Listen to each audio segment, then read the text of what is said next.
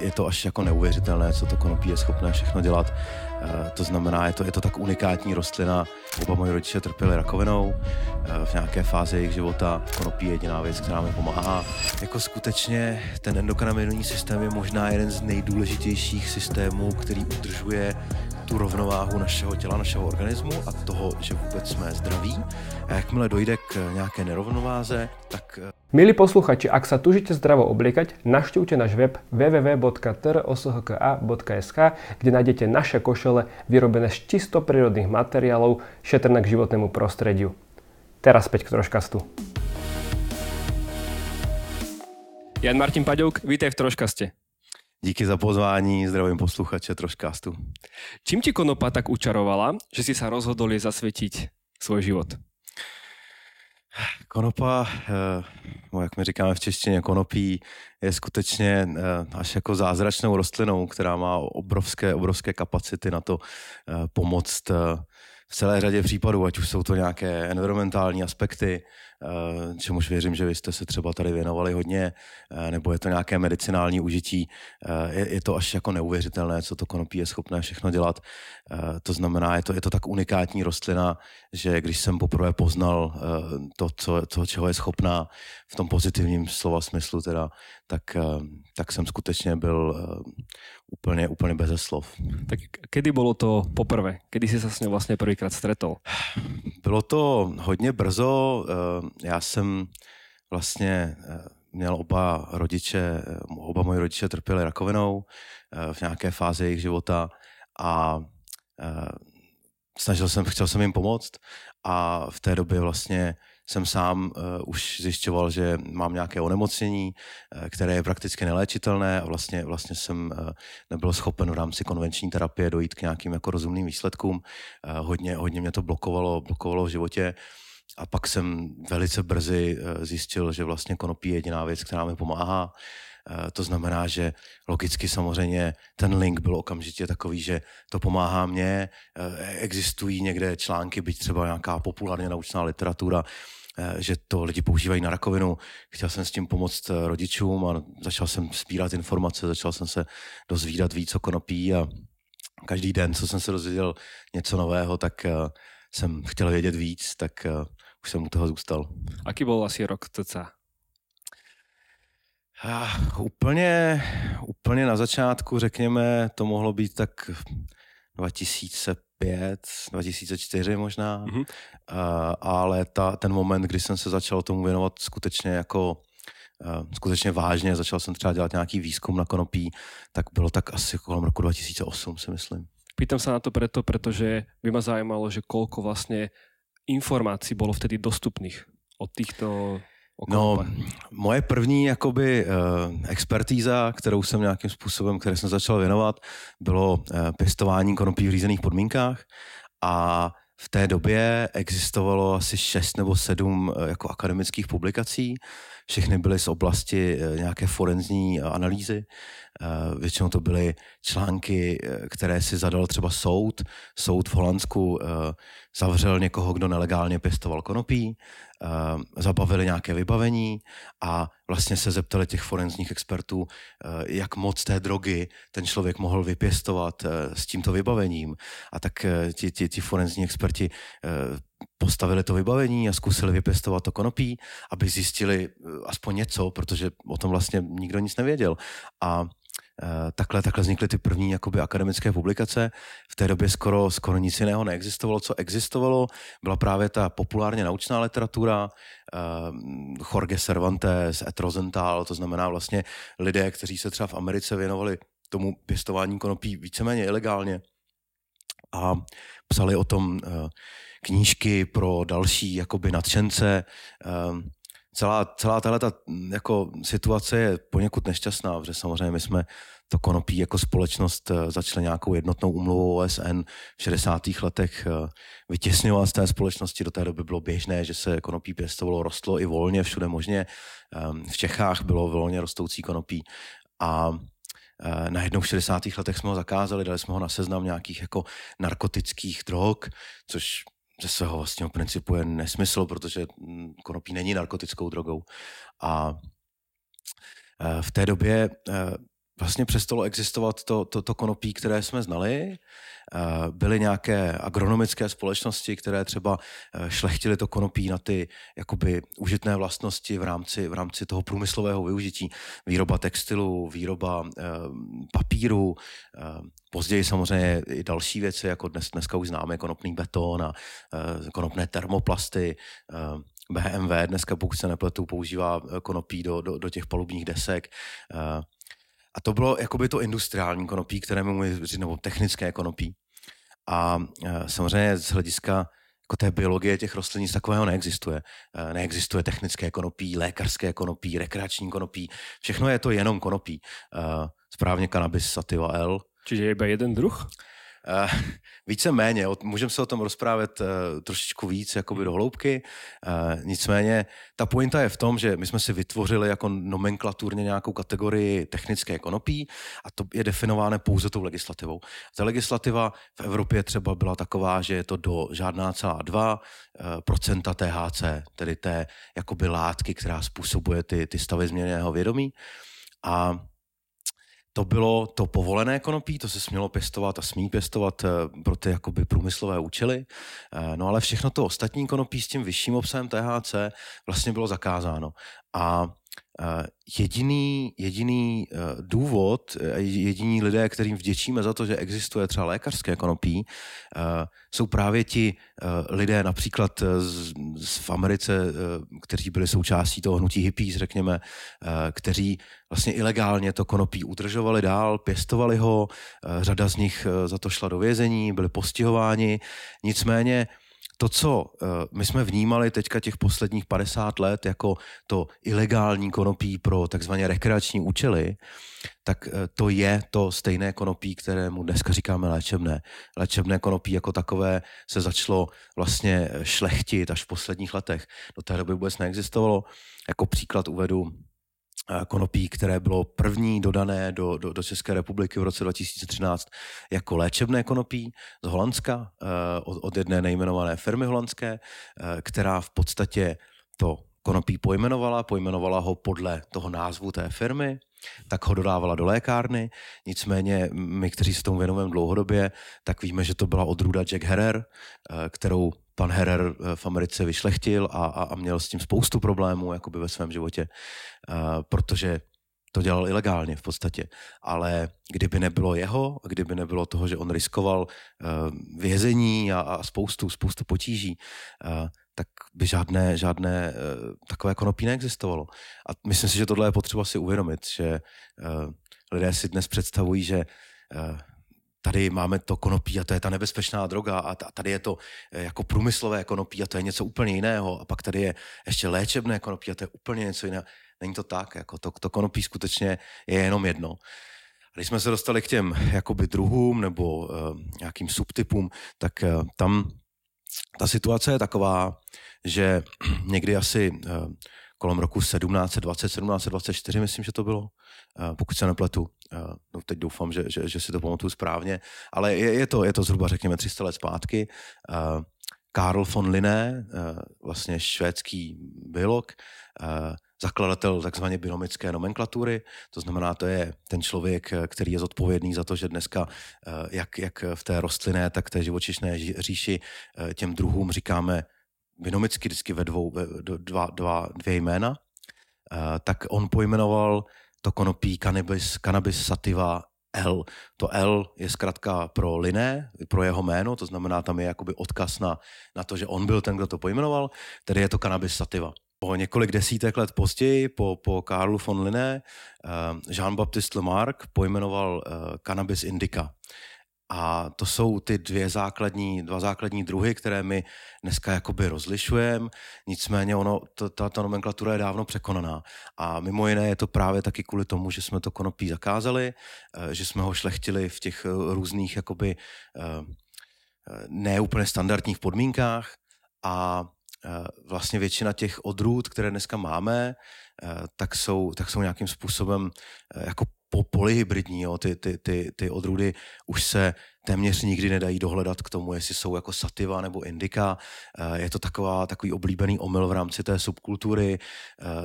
Řada těch uživatelů si třeba myslí, že se to rozlišuje nejenom teda na základě nějaké morfologie těch rostlin, to znamená, že jako vypadají ty rostliny jinak, že indika má tlusté listy a ty rostliny jsou nízké, sativa je vysoká a má hubené listy. Samozřejmě ty rozdíly v té morfologii tam jsou, ale tohle šlo tak daleko, že třeba ti uživatelé si myslí, že sativa má takové ty stimulační účinky, zatímco indika má jako sedativní účinky. Samozřejmě účinky konopí nejsou dány morfologií té rostliny, to je prostě holý nesmysl. A existuje jistý vztah mezi tím možná někde, který může mít nějakou jako statistickou relevanci, řekněme, ale v zásadě už to takhle jako dávno nefunguje. Ta morfologie je daná převážně jako klimatickými podmínkami a samozřejmě to konopí, když je dlouhodobě vystaveno nějakým jakoby environmentálním faktorům, nějakému klimatu, tak se tomu přizpůsobuje. To znamená, že potom má nějaké jakoby genetické predispozice a když ta genetika je stabilní, tak jako skutečně se děje to, že třeba ty rostliny opravdu jsou nízkého vzrůstu, mají ty tlusté listy, ale transgeneračně, když je vystavíme jiným klimatickým podmínkám, začne se měnit genová exprese a v rámci té genové exprese se začnou tyto faktory přizpůsobovat těm podmínkám. To stejné platí i o tom jakoby chemickém složení, to znamená o těch látkách, které jsou ty, které nás zajímají v rámci třeba té léčby. A zase je to stejné, jo. Tam dochází k takovému vztahu, kdy mění se ty environmentální podmínky, mění se genová exprese a okamžitě ta rostlina začíná produkovat jiné látky, nějakou zastaví. Je to jako proces, který je relativně dost složitý, ale my si nesmíme představovat, že to konopí produkuje ty látky kvůli tomu, aby my jsme se s nimi léčili, nebo nedej bože snad, aby jsme je užívali jako drogy.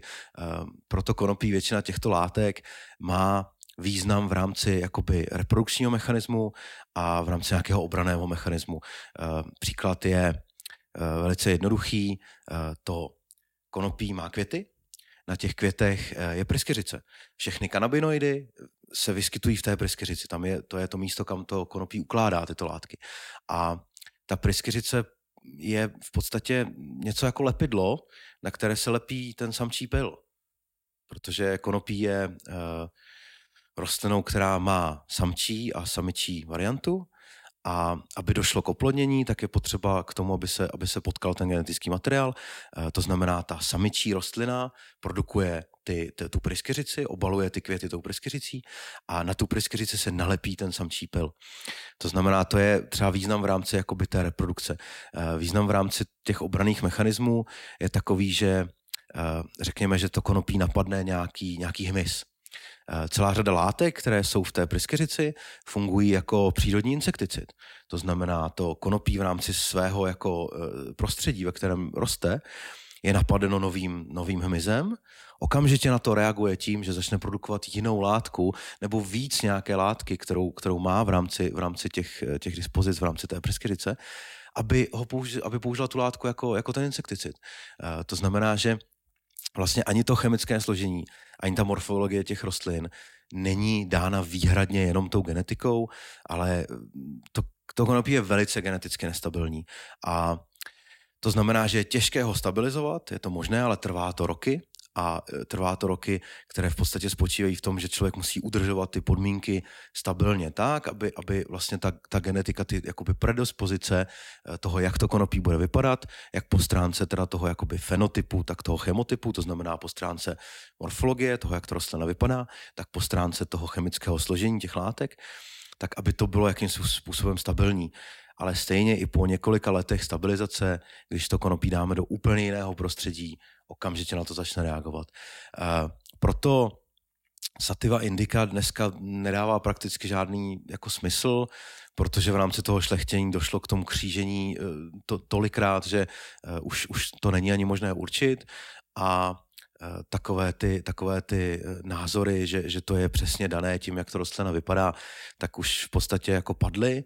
Nicméně v té době, kdy Carl von Linné a Jean-Baptiste Lamarck stanovovali, určovali tyto názvy pro ty rostliny, tak to samozřejmě nějaký smysl dávalo, už jenom kvůli tomu, že oba ty druhy toho konopí rostly v jiných podmínkách. Cannabis sativa bylo popsáno jako volně rostoucí v Evropě. Cannabis indica, jak už název napovídá, bylo popsáno v Indii, kde pochopitelně ty klimatické podmínky jsou naprosto odlišné. A to je i ten důvod toho, proč ty rostliny byly tak odlišné. Jeden z těch důvodů. Druhým zásadním důvodem je to, že ty rostliny byly po tisíce let kultivovány námi lidmi pro nějaké účely. A zatímco třeba v Evropě už skutečně mnoho tisíc let zpátky to konopí bylo kultivováno pro například výrobu textilu, tak v té Indii je skutečně jako záznam, který dodnes je dohledatelný, jako první literární záznam o využití konopí pro nějaké medicinální účely, tak byl v Indii asi zhruba 3400 let zpátky a to konopí je popsáno jako bang, nebo respektive ten přípravek z konopí, který je vlastně rozemleté konopí, tak v sanskrtu proto existuje výraz bang a právě už bylo popsáno jako pro ty medicinální účely. To znamená, že nejenom, že to konopí bylo vystaveno úplně odlišným podmínkám klimatickým, ale taky bylo kultivováno, pěstováno pro úplně jiné účely. A pochopitelně, když chceme z konopí mít vlákno na výrobu textilu, tak se nám hodí, aby ty rostliny byly vysoké, aby to vlákno bylo dlouhé a silné. Zatímco, když chceme využít květy, tak chceme hlavně, vlákno nás nezajímá, zajímá nás denzita těch květů a jejich množství, prostě jejich síla. To znamená, to jsou takové ty základní jako rozdíly. Nicméně existuje jeden poddruh konopí, je to Cannabis ruderalis, takzvané rumištní konopí, které bylo objeveno jako značně později, já mám pocit, že to bylo dokonce možná až na začátku 20. století a to popsal jeden ruský botanik a je to konopí, které skutečně je schopné žít a přežívat v až jako extrémních klimatických podmínkách, hodně, hodně na severu.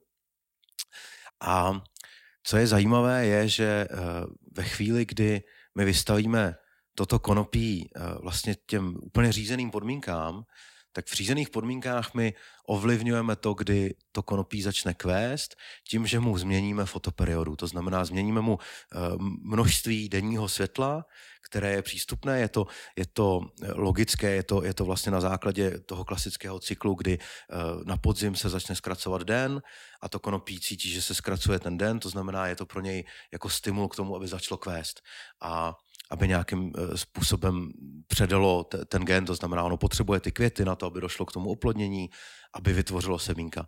A jakmile se začne zkracovat den, to konopí má signál, není to jenom to, je to samozřejmě to je třeba vlnová délka toho světla, které dopadá, které se mění v průběhu roku, ale tohleto je vlastně ten stimul pro to konopí, aby začalo kvést. To znamená, když my pěstujeme konopí v řízených podmínkách pro třeba ty lékařské účely, tak tohle uděláme ze dne na den.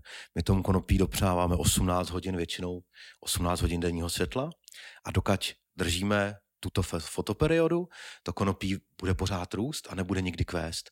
U matečních rostlin se běžně tyto podmínky udrží po několik let. To znamená, že to konopí, které by mělo být jako jednoleté, mělo by vykvést a skončit, jeho život by měl tím skončit, tak my jsme v těch řízených podmínkách schopni udržet 4, 5, 6 let úplně bez problému, protože mu držíme tu fotoperiodu. Ale ve chvíli, kdy ji zkrátíme ze dne na den, na 12 hodin standardně, tak v tu chvíli to konopí okamžitě přestává růst a začíná produkovat ty květy.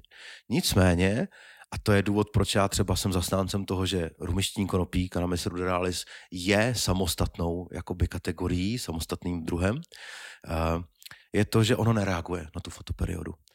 Ono se jako geneticky po pravděpodobně tisíce let přizpůsobilo těm podmínkám na tom severu, kde je ten řekněme, den trvá půl roku a půl roku trvá noc, zjednodušeně řečeno. tak ono se tomu přizpůsobilo natolik, že i když my ho pěstujeme v řízených podmínkách a i když mu necháme 24 hodin denně tu fotoperiodu, to světlo, tak to konopí má v sobě geneticky nastavený moment, kdy začíná kvést a prostě trvá to třeba 60 dní a to konopí je dozrálé a nedá se s tím prakticky nic dělat.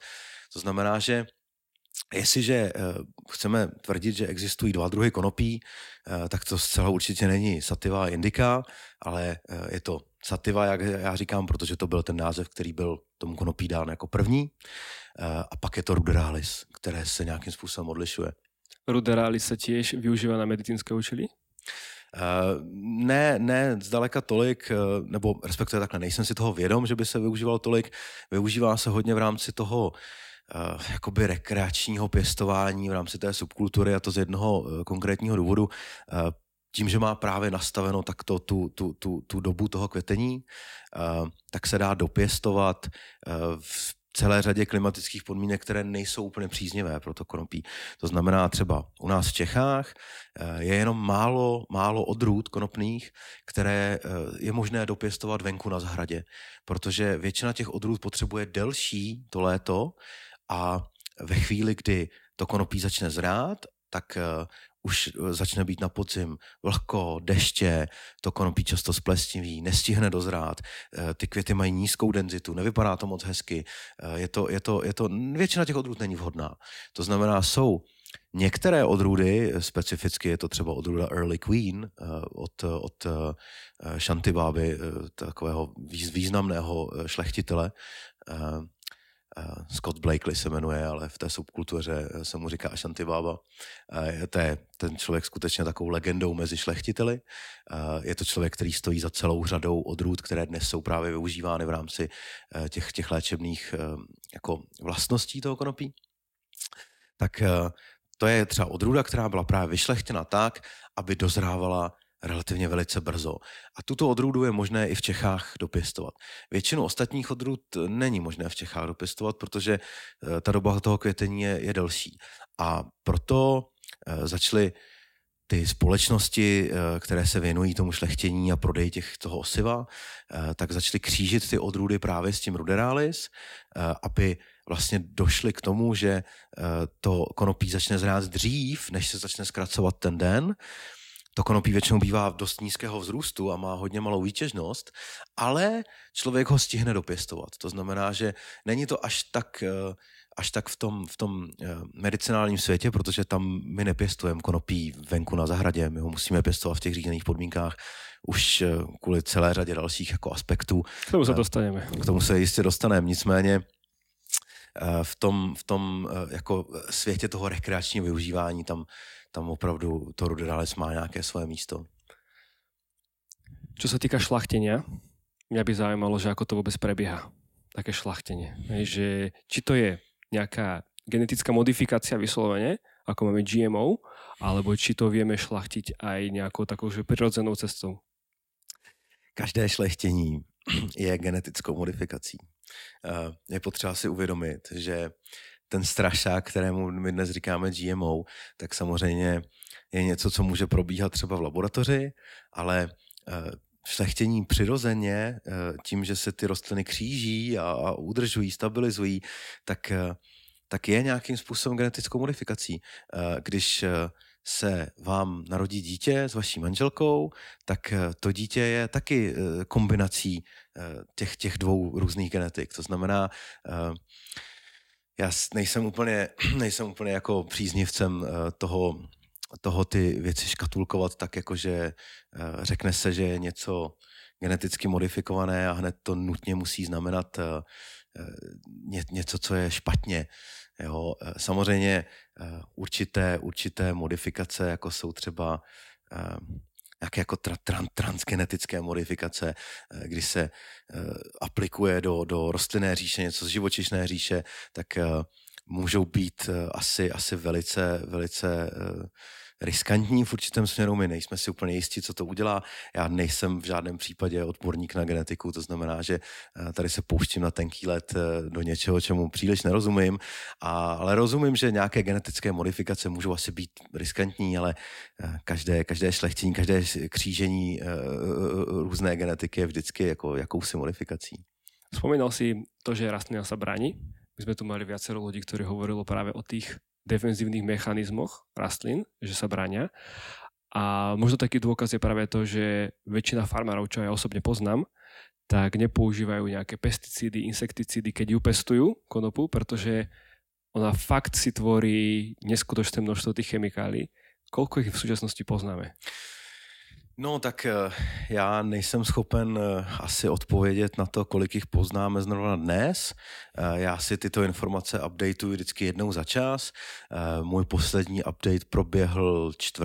listopadu loňského roku, to znamená 4. listopadu 2023, kdy jsme měli popsáno 297 kanabinoidů, 408 terpenů, terpenoidů, triterpenoidů, to je ta celá skupina těch látek, které jsou zodpovědné za tu vůni toho konopí. A potom celou řadu dalších látek, jako jsou flavonoidové glykosidy, steroidy, flavonoidy. Je jich opravdu jako mnoho. Myslím si, že bylo to k tomuto datu 2108, pokud se nepletu, látek, které jsme měli popsány, nicméně asi 3 roky zpátky jsem někde přednášel a byl tam můj vzdálený mentor, pan profesor Hanuš. A ten vlastně po té přednášce za mnou přišel a říkal: pane kolego, opravte si svá vědecká data, protože to, že jste tady uváděl počet kanabinoidů a tenkrát to bylo třeba 190, to už dávno neplatí. A tak já jsem se pídil po tom, jak to je aktuálně, a když jsem zjistil ten čas od toho, kdy jsem naposled se koukal do nějaké té akademické literatury, abych zjistil ten počet těch kanabinoidů, po ten čas, kdy mě pan profesor upozornil na to, že moje data nejsou přesná, tak jsem spočítal, že každých 14 dní v tom meziobdobí někdo objevil nový kanabinoid. Takže proto schválně říkám, že ta čísla, která teďko uhádím, tak jsou ke 4. listopadu minulého roku, protože dnes je to rozhodně víc. Ale já nemůžu každý den jenom kontrolovat, jestli někdo neobjevil nové látky v konopí. Samozřejmě všechny tyto látky nejsou v každém jednotlivém konopí, ale v různých odrůdách, přesně vystavených různým klimatickým nebo environmentálním podmínkám, tak je postupně jako identifikujeme a popisujeme. Takže je jich skutečně mnoho a ty účinky na ten lidský organismus jsou jako obrovské. 2100 chemikálií, které slúžia buď na obranu, alebo na rozmnožování. Hej? Tak to můžeme jako zaškatulkovat. Samozřejmě tam pravděpodobně existuje celá řada dalších jako důvodů. Ten význam v rámci té reprodukce a té obrany, to je to základní, co víme, co máme popsáno, ale skutečně v tom konopí je tolik látek, které jsme ještě jako neidentifikovali. Nehledě na to, že ty látky vlastně se mění mezi sebou. Tam dochází takzvané izomerizaci. A příkladem toho jsou kanabinoidy typicky. To znamená, konopí neprodukuje kanabinoidy, což jsou vlastně fenoly, v té podobě, ve které my jsme schopni je metabolizovat. Konopí je produkuje ve formě karboxylové kyseliny, která až po takzvané dekarboxylaci, to znamená rozpadu té karboxylové kyseliny, se vlastně vyrobí ten metabolit, ten fenol, který my jsme schopni metabolizovat a má na nás nějaké účinky. A tou první kyselinou karboxylovou, které konopí vyrábí, je kyselina kanabigenolová. To znamená vlastně jakoby CBG. A to je svým způsobem ten jediný kanabinoid, nebo ta jediná kanabinoidní kyselina, kterou to konopí vyrobí na začátku. Všechny další kanabinoidy, to znamená všech těch dalších 296 v tuto chvíli, tak jsou jakýmsi produktem tohoto prvního kanabinoidu. Proto se CBG občas v té populárně naučné literatuře říká jako matka kanabinoidů, protože to je vlastně to jediné, co ta rostlina vyrábí. A Hned ten první vztah je takový, že ta kyselina kanabidiolová se rozkládá na kyselinu kanabidiolovou, to znamená to, které je potom CBD, a kyselinu tetrahydrokanabinolovou, to znamená to, z čeho je později THC. No a takto se to větví dál a vytváří se všechny ty ostatní kanabinoidy a i tento proces se dá vlastně ovlivnit těmi klimatickými podmínkami. Já vždycky uvádím jako příklad, protože k tomuto procesu například velice přispívají některé faktory. Těmi základními faktory je teplota, je to UV záření a je to oxidace. Co jsme vypozorovali v rámci těch řízených podmínek, v rámci pěstování pro léčebné účely, je to, že ve chvíli, kdy budeme třeba v té první fázi, té první generativní fázi, to znamená v první fázi tvorby těch květů, udržovat tu rostlinu v nízkých teplotách, tak budeme brzdit tím ten mechanismus, kterým se z té kyseliny kanabidolové stávají ty další dvě, tetrahydrokanabidolová a kanabidiolová. To znamená, jinými slovy, že udržení nízké teploty v této fázi růstu nebo květenství té rostliny bude zvyšovat celkový obsah CBG a snižovat obsah THC a CBD. Nicméně, když o několik týdnů později, naopak v té pozdní fázi toho květenství, bychom aplikovali teplotu vysokou, náhle té rostlině zvýšíme teplotu o několik stupňů, až, možná třeba až o 10 stupňů, řekněme, tak v tu chvíli naopak velice urychlíme proces, kterým izomerizuje ta kyselina tetrahydrokanabinolová THC na kyselinu kanabinolovou, tedy CBN, respektive tu kyselinu, která stojí za CBN. A to znamená, že najednou máme jeden faktor, teplota, který, když na začátku je teplota nízká, tak to snižuje množství THC. Na konci je teplota vysoká a opět to snižuje množství THC. Je to jako skutečně složitý mechanismus. Alchymie. Je to trošičku alchymie, no. A to je ten důvod, proč já jsem se tomu začal věnovat před tolika lety, protože když jsem zjistil, že vlastně všechny tyto faktory v rámci toho pěstování zásadním způsobem ovlivňují to chemické složení těch látek v rámci toho konopí. To znamená, jinými slovy, to taky ovlivňuje zásadním způsobem ten účinek na lidský organismus a ten terapeutický potenciál nebo ty vlastnosti terapeutické, tak jsem se tomuto začal věnovat. Začal jsem se věnovat vlastně studiu těch faktorů, které ovlivňují tvorbu těch metabolitů a vzhledem k tomu, že k tomu opravdu neexistovalo příliš nějaké jako vědecké literatury, tak ta moje práce se relativně velice rychle dostala k lidem, kteří už v tu chvíli v zahraničí především tedy, kteří už v tu chvíli investovali ve velkém farmaceutické společnosti, které investovaly ve velkém do právě jako stavby těch zařízení, kde se vyrábí a zpracovává konopí pro léčebné použití.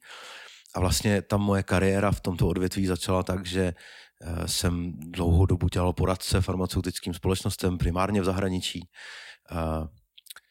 A v oblasti té vlastně výroby a zpracování těch rostlin.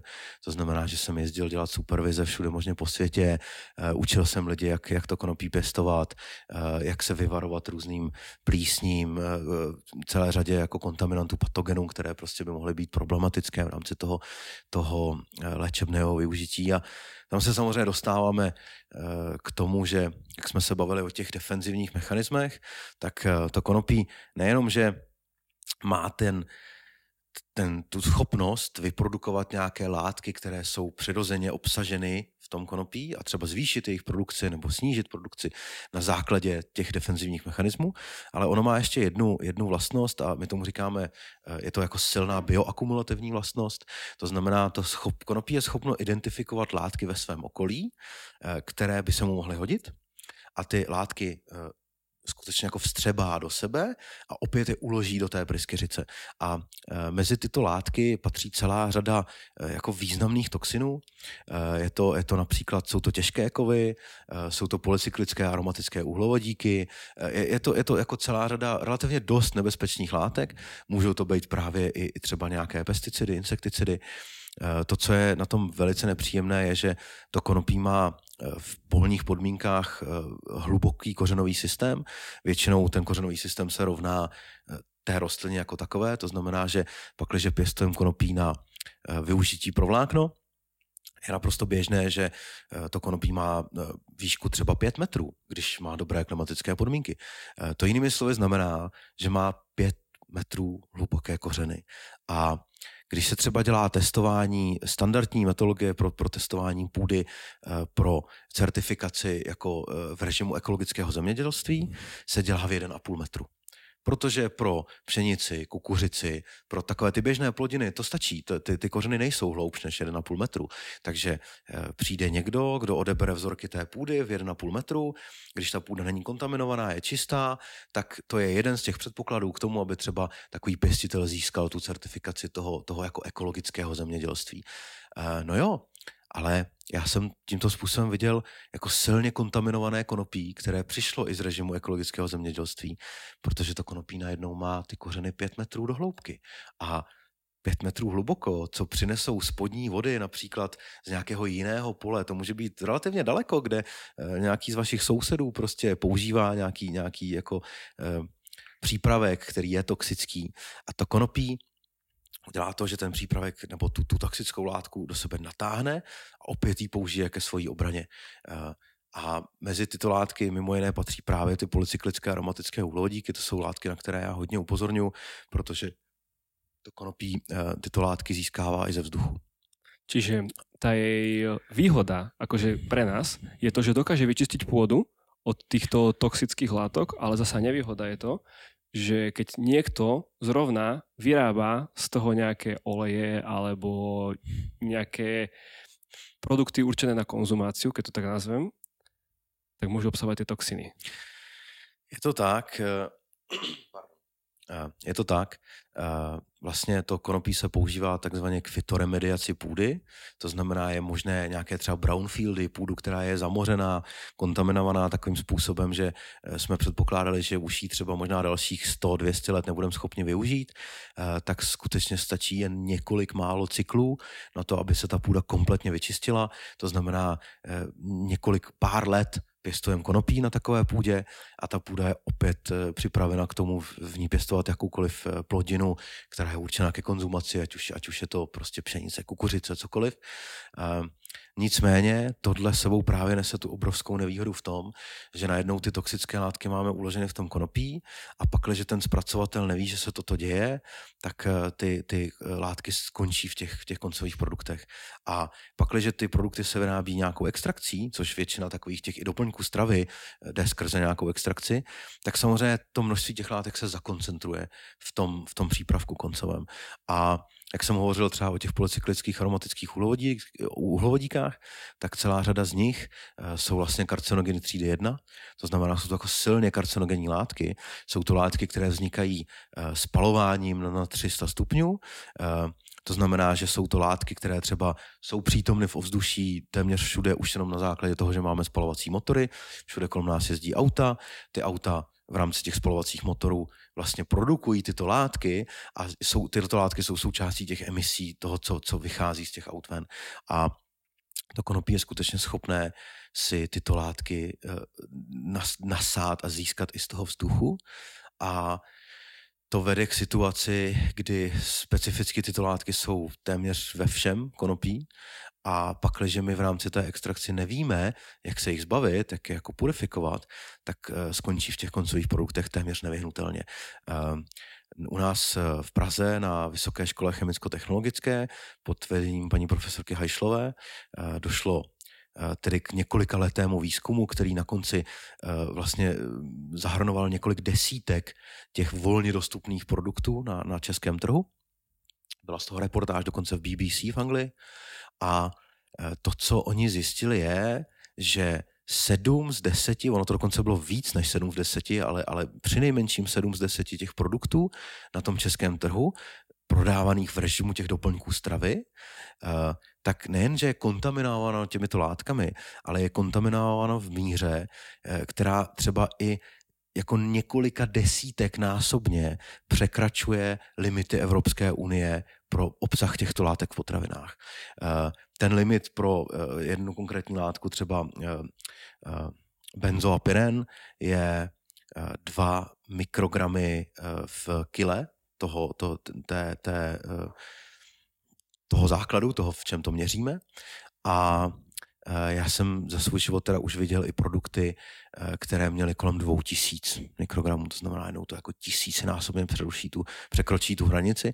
To je samozřejmě extrém, ale desítky nebo stovky mikrogramů jsou jako zcela běžné a měl jsem, jak to je k tomu taková tabulka, kde to je zpracované a tam vlastně vidíme, jak strašně málo těch produktů vůbec jakoby projde tímto testem a často jsou to produkty, které jsou vyrobeny třeba jakoby z CBD izolátu. Toto byly všechno CBD produkty teda. A v tom CBD izolátu samozřejmě tím, že my izolujeme tu jednu konkrétní látku, tak se nám daří izolovat i ty kontaminanty.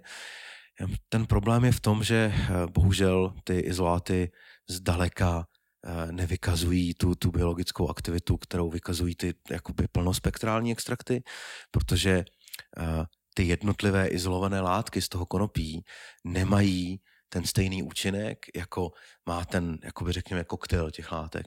A to je na základě jakýchsi synergických vlastností těch látek mezi sebou. My je rozdělujeme na 2 základní typy. Jedno je jakoby synergické vlastnosti, to znamená 2 látky, které sami o sobě mají nějakou bioaktivitu, která je pro nás zajímavá. Když se dají dohromady, tak ten jejich účinek je jako vyšší, než je ten pouhý součet těch 2 účinků. Čiže 1 + 1 je 3. Tak, my to vyjadřem, můj tatínek, který byl profesor na ČVUT, na Českém vysokém učení technickém, tak ten by mě asi zabil, kdyby mě slyšel, jak říkám, tuto matematickou nerovnici, ale je to tak, vyjadřujem to vlastně tímto vztahem. 1 + 1 je větší než 2. A pak ještě existuje něco, co bylo popsáno americkým vědcem Ethanem Russo jako takzvaný entourage efekt. A entourage efekt není pouhá synergie, ale to je něco, co vyjadřujeme rovnicí 1 + 0 je větší než 1. To znamená, najednou dáváme dohromady ne 2 látky, které samé o sobě mají nějaký, řekněme, terapeutický účinek, ale dáváme dohromady 1 látku s terapeutickým účinkem a 1 látku, které se nám nepodařilo prokázat, že by nějakým způsobem sama o sobě takovýto účinek měla. Přesto ta látka je přirozeně obsažena v tom konopí a potenciuje ten význam nebo ten účinek té druhé látky. To znamená, to je ještě vlastně level nad tou, řekněme, synergií klasickou. Prečo ta konopa nasáva také množstvo těch chemikálií? Víme to? Těch kontaminantů? No, velice pravděpodobně čistě v rámci toho obraného mechanismu. Prostě ty kontaminanty jsou něco, co může celá řada zástupců třeba té živočišné hříše cítit, přestože my to samozřejmě nosem necítíme, tak proto konopí to může být takovýto obraný mechanismus, když to řeknu velice, velice zjednodušeně. Mm-hmm. To konopí věří tomu, že když natáhne tyto toxické látky do sebe, tak až přijde třeba jelen nebo nějaký jiný velký živočich, který by to konopí mohl chtít sníst a tím mu zabránit v možnosti té reprodukce, tak si k němu čuchne a zjistí, že toto jíst nebude, protože se mu to zdá toxické. Je to samozřejmě strašně jako bagatelizováno, ale tak to si to asi můžeme představit. Čiže toto je vlastně důvod, prečo, keď si někdo vyhledává nějaké produkty, či už oleje, CBD a podobne, je možno si dobre zistiť, kde sa to pestuje. Je dobre vedieť, že, alebo ty si spomínal, že vy to máte vlastne v nejakých riadených podmienkach pestované. Čiže toto je vlastne ten dôvod, že môže obsahovať tie kontaminanty, môže obsahovať tie toxické veci a preto možno niektorým ľuďom to ani nefunguje a môže sa asi aj stať, že to niekomu ešte viacej uškodí, ako mu to pomôže. Stát se to samozřejmě může, těch aspektů je tam celá řada v rámci obou těch směrů. Jo. Nejsou to jenom ty kontaminanty, jsou to i ty účinky těch samotných látek. To konopí má jako obrovský potenciál nějakým způsobem pomáhat téměř s každou jako medicinální kondicí, kterou máme, s nějakými potížemi. Nicméně není to všelék. V žádném případě to není všelék. V žádném případě se s konopím nedají řešit všechny potíže. nebo ne úplně, dá se třeba pomoci, dá se ulevit od bolestí, dá se nějakým způsobem zlepšit psychika, zvýšit apetit, věci, které napomáhají nějakým způsobem třeba ke kvalitě života, což v rámci léčby může být velice zásadní, nicméně je potřeba si připustit, že to prostě není univerzální všelék na všechno. A dnes už dokonce i víme, že v určitých velice konkrétních případech můžou některé ty látky, ty přirozené, ne ty kontaminanty, ale ty přirozené látky můžou významně uškodit v rámci té léčby. Je potřeba si tyto věci opravdu hlídat, ale ten výzkum je dost v začátcích, by se dalo říct, a ještě víme velice málo o těchto mechanismech. Spomenul si profesora Hanuša, že je teda tvoj mentor, a ja by som sa nejako tak dostal s ním k mojej ďalšej otázke. Oni pred tými x rokmi, on je taká vlastne legenda, taká už celkom asi aj svetová, že oni objavili niečo, čo predtým nepoznali ľudia, sú vlastne v spolupráci s Izraelom, a to bol endokannabinoidný systém celkovo a tieto veci, nemám pravdu? Pan profesor Hanuš ještě s jedním kolegou objevil především první endokanabinoid, který nazval anandamid, a to je vlastně jakoby kanabinoid. My rozdělujeme kanabinoidy na 3 základní druhy. Jsou to fytokanabinoidy, tedy kanabinoidy, které produkují rostliny, nejenom konopí, ale převážně konopí. Potom endokanabinoidy, to jsou látky kanabinoidní, které produkují všichni obratlovci, dokonce i někteří členovci, ale všichni zástupci té říše obratlovců mají endokanabinoidní systém a všichni produkují endokanabinoidy, to znamená, jsou to kanabinoidy našemu tělu vlastní, jsou to kanabinoidy, které naše tělo samo vyrábí a využívá je. A ta třetí kategorie jsou, řekněme, syntetické kanabinoidy, to znamená, to jsou pokusy v laboratoři vyrobit něco, co odpovídá nějakým jakoby třeba stereoizomerem toho či onoho v přírodě se vyskytujícího kanabinoidu. A pan profesor Hanuš objevil ten první endogenní kanabinoid, což bylo vlastně jako průlomový objev světový, který nás dostal k tomu, proč to konopí vlastně funguje takovým zdánlivě zázračným způsobem. A k tomu já bych asi řekl jednu takovou jako zásadní věc. Pokud jsme se najednou se podívat, hovořili jsme o historii, a to konopí v historii bylo využíváno skutečně jako tisíce let. Jo. Dokonce celá řada různých starých jazyků má proto konopí jako slovo, a dokonce úplně první klínové písmo, které známe, které se nám dochovalo, které používali staří Sumerové, tak v tom klínovém písmu existuje výraz pro konopí a ten výraz je azala. Je to jako nesmírně zajímavé, že vlastně úplně v prvním jazyku psaném, který známe, tak už existuje výraz pro konopí, ale to stejné je například v hieroglyfech. V hieroglyfech ten výraz, pokud se nepletu, je šemšemet, a je to zase výraz pro konopí. Už staří Egypťané popisovali terapeutické účinky toho konopí. My jsme nevěděli, proč se toto děje, a specificky v Evropě jsme používali víc to konopí výrazně dřív právě pro třeba tvorbu toho textilu. Jeden z prvních dochovaných domělých záznamů o tom, nebo ne záznamů, ale jako archeologických výzkumů, který uvádí teda použití konopí v rámci, tam to byl otisk nějaké látky, která byla vyrobena, tak se odhaduje zhruba 25 až 27 tisíc let zpátky, což je skutečně hodně. Nicméně v tomto výzkumu to dopadlo tak, že ti badatelé nebyli schopni ze 100% jistotou určit, jestli se jednalo o konopí nebo o kopřivy. Mohlo to být jedno nebo druhé, pravděpodobně to nebylo nic dalšího. Nicméně už ten další následný dohledaný kousek konopného provázku, který se s naprostou určitostí byl konopný provaz, tak je asi zhruba 7000 let zpátky, což nás dostává někdy do mladší doby kamenné. A to je to, jak jsme používali to konopí jakoby tady v Evropě. V těch zemích, kde byly lepší klimatické podmínky, používalo se k těm medicinálním účelům výrazně dříve. První známka, o které já jsem si vědom v rámci Evropy, bylo ve Viena Dioscurides. 512 let našeho letopočtu byly popsané první nějaké medicinální účinky konopí. ale vlastně až do relativně velice nedávné doby jsme nevěděli, proč to konopí má tyto účinky a nevěděli jsme, proč ty účinky jsou, jak jsem říkal, tak jako domnělé až jako zázračné. Dnes už trošičku tušíme, proč se to tak stalo a je to právě na základě toho endokanabinoidního systému. Ten endokanabinoidní systém, tak jak se domnívají vědci, kteří se věnují studiu evoluce, tak se poprvé objevil asi zhruba 600 milionů let zpátky. To je doba, kdy se rozvíjela říše například mořských hub.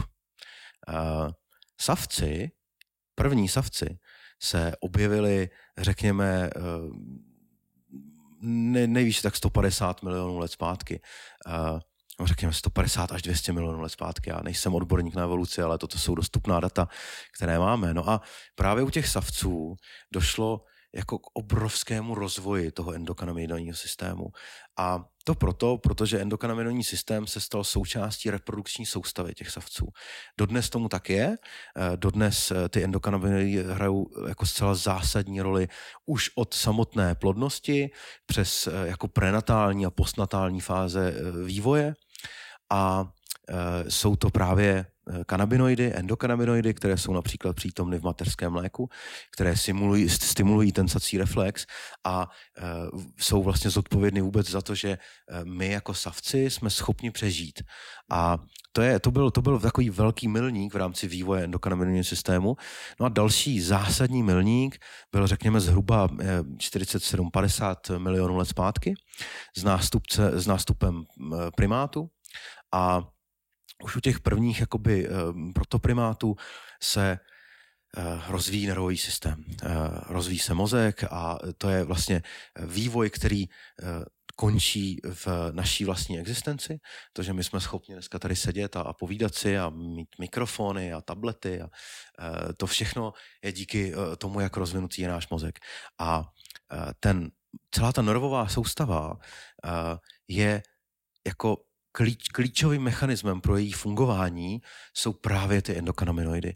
Ty endokanabinoidy jsou jakýmsi retrográdním neurotransmiterem na lipidové bázi, který komunikuje v rámci toho těla a je to jako řekněme, představme si to jako nějakou signální molekulu, která nosí informaci mezi buňkami tam a zpátky a do toho procesu jsou zapojeny imunitní systém, reprodukční soustava, celý ten nervový systém. Dodnes největší exprese všech těch jakoby endokanabinoidních receptorů, nebo těch kanabinoidních receptorů je právě na nervové soustavě. Úplně největší koncentrace, pokud se nepletu, je na bazálních ganglích, to znamená v mozku. A pro ty primáty velice pravděpodobně oni díky těm endokanabinoidům a díky tomu endokanabinoidnímu systému byli schopni tímto způsobem takhle jako významně rozvinout tu nervovou soustavu a rozvinout ten mozek. To znamená, pro nás se stal za těch několik set milionů let ten endokanabinoidní systém naprosto jako nepostradatelný a dodnes je zodpovědný nějakým způsobem za udržování takzvané homeostáze, to znamená jako rovnováhy v tom organismu, rovnováhy na buněčné úrovni, různých tkání, orgánů, všechny tyto věci vlastně spolu komunikují nějakým způsobem skrze ty endokanabinoidy a ten endokanabinoidní systém. Moje taková hypotéza, kterou asi nikdy v životě nebudu schopen jako potvrdit, ale dává mi to takovou tou jednoduchou logikou jako smysl, je, že někdy v této době došlo k první endokanabinoidní deficienci. To znamená, najednou přišli savci, začalo být potřeba mnohem víc těch kanabinoidů kvůli té reprodukční, kvůli zásadní změně v rámci té reprodukce. Přišli primáti, bylo potřeba ještě násobně větší množství těch kanabinoidů na to, aby se rozvíjela ta nervová soustava. To znamená, najednou možná už nebyly ty organismy schopny produkovat těch kanabinoidů dost. Dodnes se domníváme, že celá řada nemocí pochází právě z této nerovnováhy a z té neschopnosti toho našeho těla vyrobit dostatečné množství kanabinoidů k tomu, aby obsloužilo veškerou tu signalizaci v rámci těch orgánů. No a to konopí jako takové se uvádí, že se objevilo asi zhruba 25 až 35 milionů let zpátky. To znamená, až jako podezřele blízko v rámci té evoluce k tomu, kdy najednou začala být tato obrovská potřeba těch organismů, tedy na úrovni těch obratlovců, aby ta potřeba těch kanabinoidů jako takových. A dodnes to konopí je vlastně jedinou rostlinou na světě, která obsahuje ty kanabinoidy v těchto obrovských jako kvantitách. Jo? Dneska je běžné, že máme odrůdy, které mají desítky procent těch kanabinoidních látek jako v rámci toho obsahu v těch květech. To znamená, ta moje hypotéza je, že to konopí možná, a to je skutečně opravdu taková jako divoká hypotéza, ale tak, jak ji nejsem schopný potvrdit, tak ji asi ani nejsem schopen vyvrátit a dává mi to velkou smysl logicky, velký smysl. Tak ta moje hypotéza je taková, že to konopí se objevilo jako jakousi evoluční odpovědí na potřebu těch organismů, potřebu těch kanabinoidů, což samozřejmě poněkud je v rozporu s tím, co jsem říkal na začátku, kdy jsem říkal, že to konopí nevyrábí ty látky pro nás, ale vyrábí je v rámci vlastních jakoby obraných a reprodukčních mechanismů.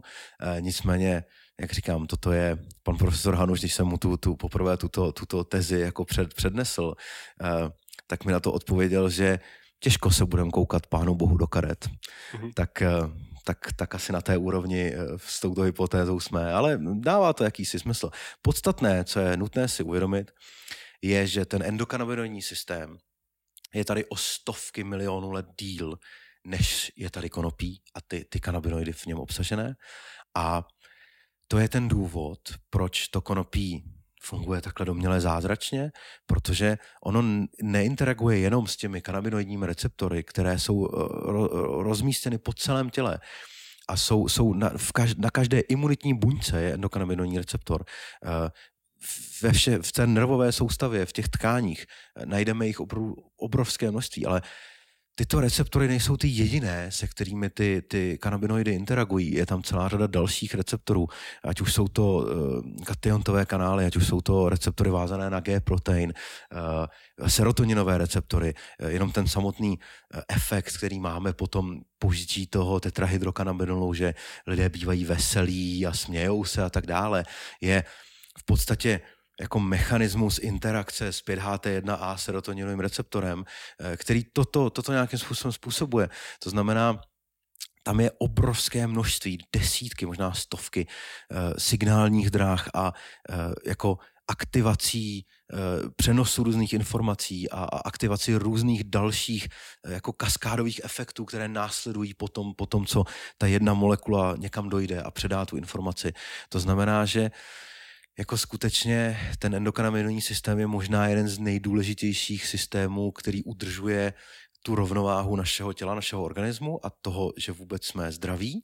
A jakmile dojde k nějaké nerovnováze, tak nastává ta nemoc. A tam je ten moment, kdy je možné použít ty kanabinoidy z té rostlinné říše, ty fytokanabinoidy, které nám mohou pomoci tuto rovnováhu nějakým způsobem vrátit zpátky do toho normálu. Ale to je zároveň odpověď na to, proč to konopí funguje tak zázračně a taky je to odpověď na to, proč my doteď vlastně nevíme detailně, jakým způsobem funguje. Dále to zkoumáme, je to skutečně v začátcích, protože představte si, že máme více než 2000 biologicky aktivních látek. Ty ovlivňují desítky různých jako signálních dráh a 100 000, možná miliony receptorů, prostě jako jednotlivých receptorů po celém těle a jenom ta komplexicita celé téhle problematiky je tak obrovská, že my to budeme zkoumat. Já jsem když jsem začínal v tomto oboru před mnoha lety, tak jsem říkal, že je před námi minimálně 20 let toho výzkumu. Uběhlo téměř 20 let a dneska v přednáškách říkám pořád to samé. Říkám, no tak dejte nám ještě aspoň 20 let a my na to nějak snad přijdeme. A mám takový nepříjemný pocit, že jestli se potkáme za 20 let, tak se může stát, že budu říkat pořád to stejné. Prostě ta problematika je velice složitá. Ten efekt těch kanabinoidů je málo kdy jako úplně přímý. Jo, to, že požijeme tetrahydrokanabinol a začneme se smát a být veselí, to je jeden z těch mála příkladů, kdy dochází k nějaké relativně přímé akci na základě požití těch látek, ale celá řada těch kanabinoidních látek a těch dalších látek s tou nějakou bioaktivitou v rámci toho konopí, tak skutečně funguje jako nepřímo. To znamená, ono to způsobí nějakou reakci toho organismu, ten začne něco měnit, ať už je to prostě na imunitním systému třeba produkce prozánětlivých cytokínů, řekněme, to znamená, to konopí najednou dokáže jako regulovat nějaký zánět třeba, ale není to tak, že samo o sobě přímo působí proti tomu zánětu. Je to tak, že reguluje ten imunitní systém tím směrem, aby ten imunitní systém začal tyto věci sám jakoby řešit. A co je v současné chvíli asi jeden z největších jako průlomových objevů v tomto směru. Několik měsíců zpátky byl poprvé historicky popsán mechanismus. Priatelia, toto bola prvá časť nášho rozhovoru s Janom Martinom Paďoukom. Sme nesmierne radi, že vám môžeme prinášať takýchto skvelých a inšpiratívnych ľudí. Preto veľmi oceníme, keď náš kanál budete odoberať. Neunikne vám druhá časť, ako aj ďalšie troškasty a plánované projekty. No a ak vás táto téma zaujala, určite sa vám bude páčiť aj náš rozhovor s Petrom Vojtkom, ktorý si môžete pozrieť hneď teraz.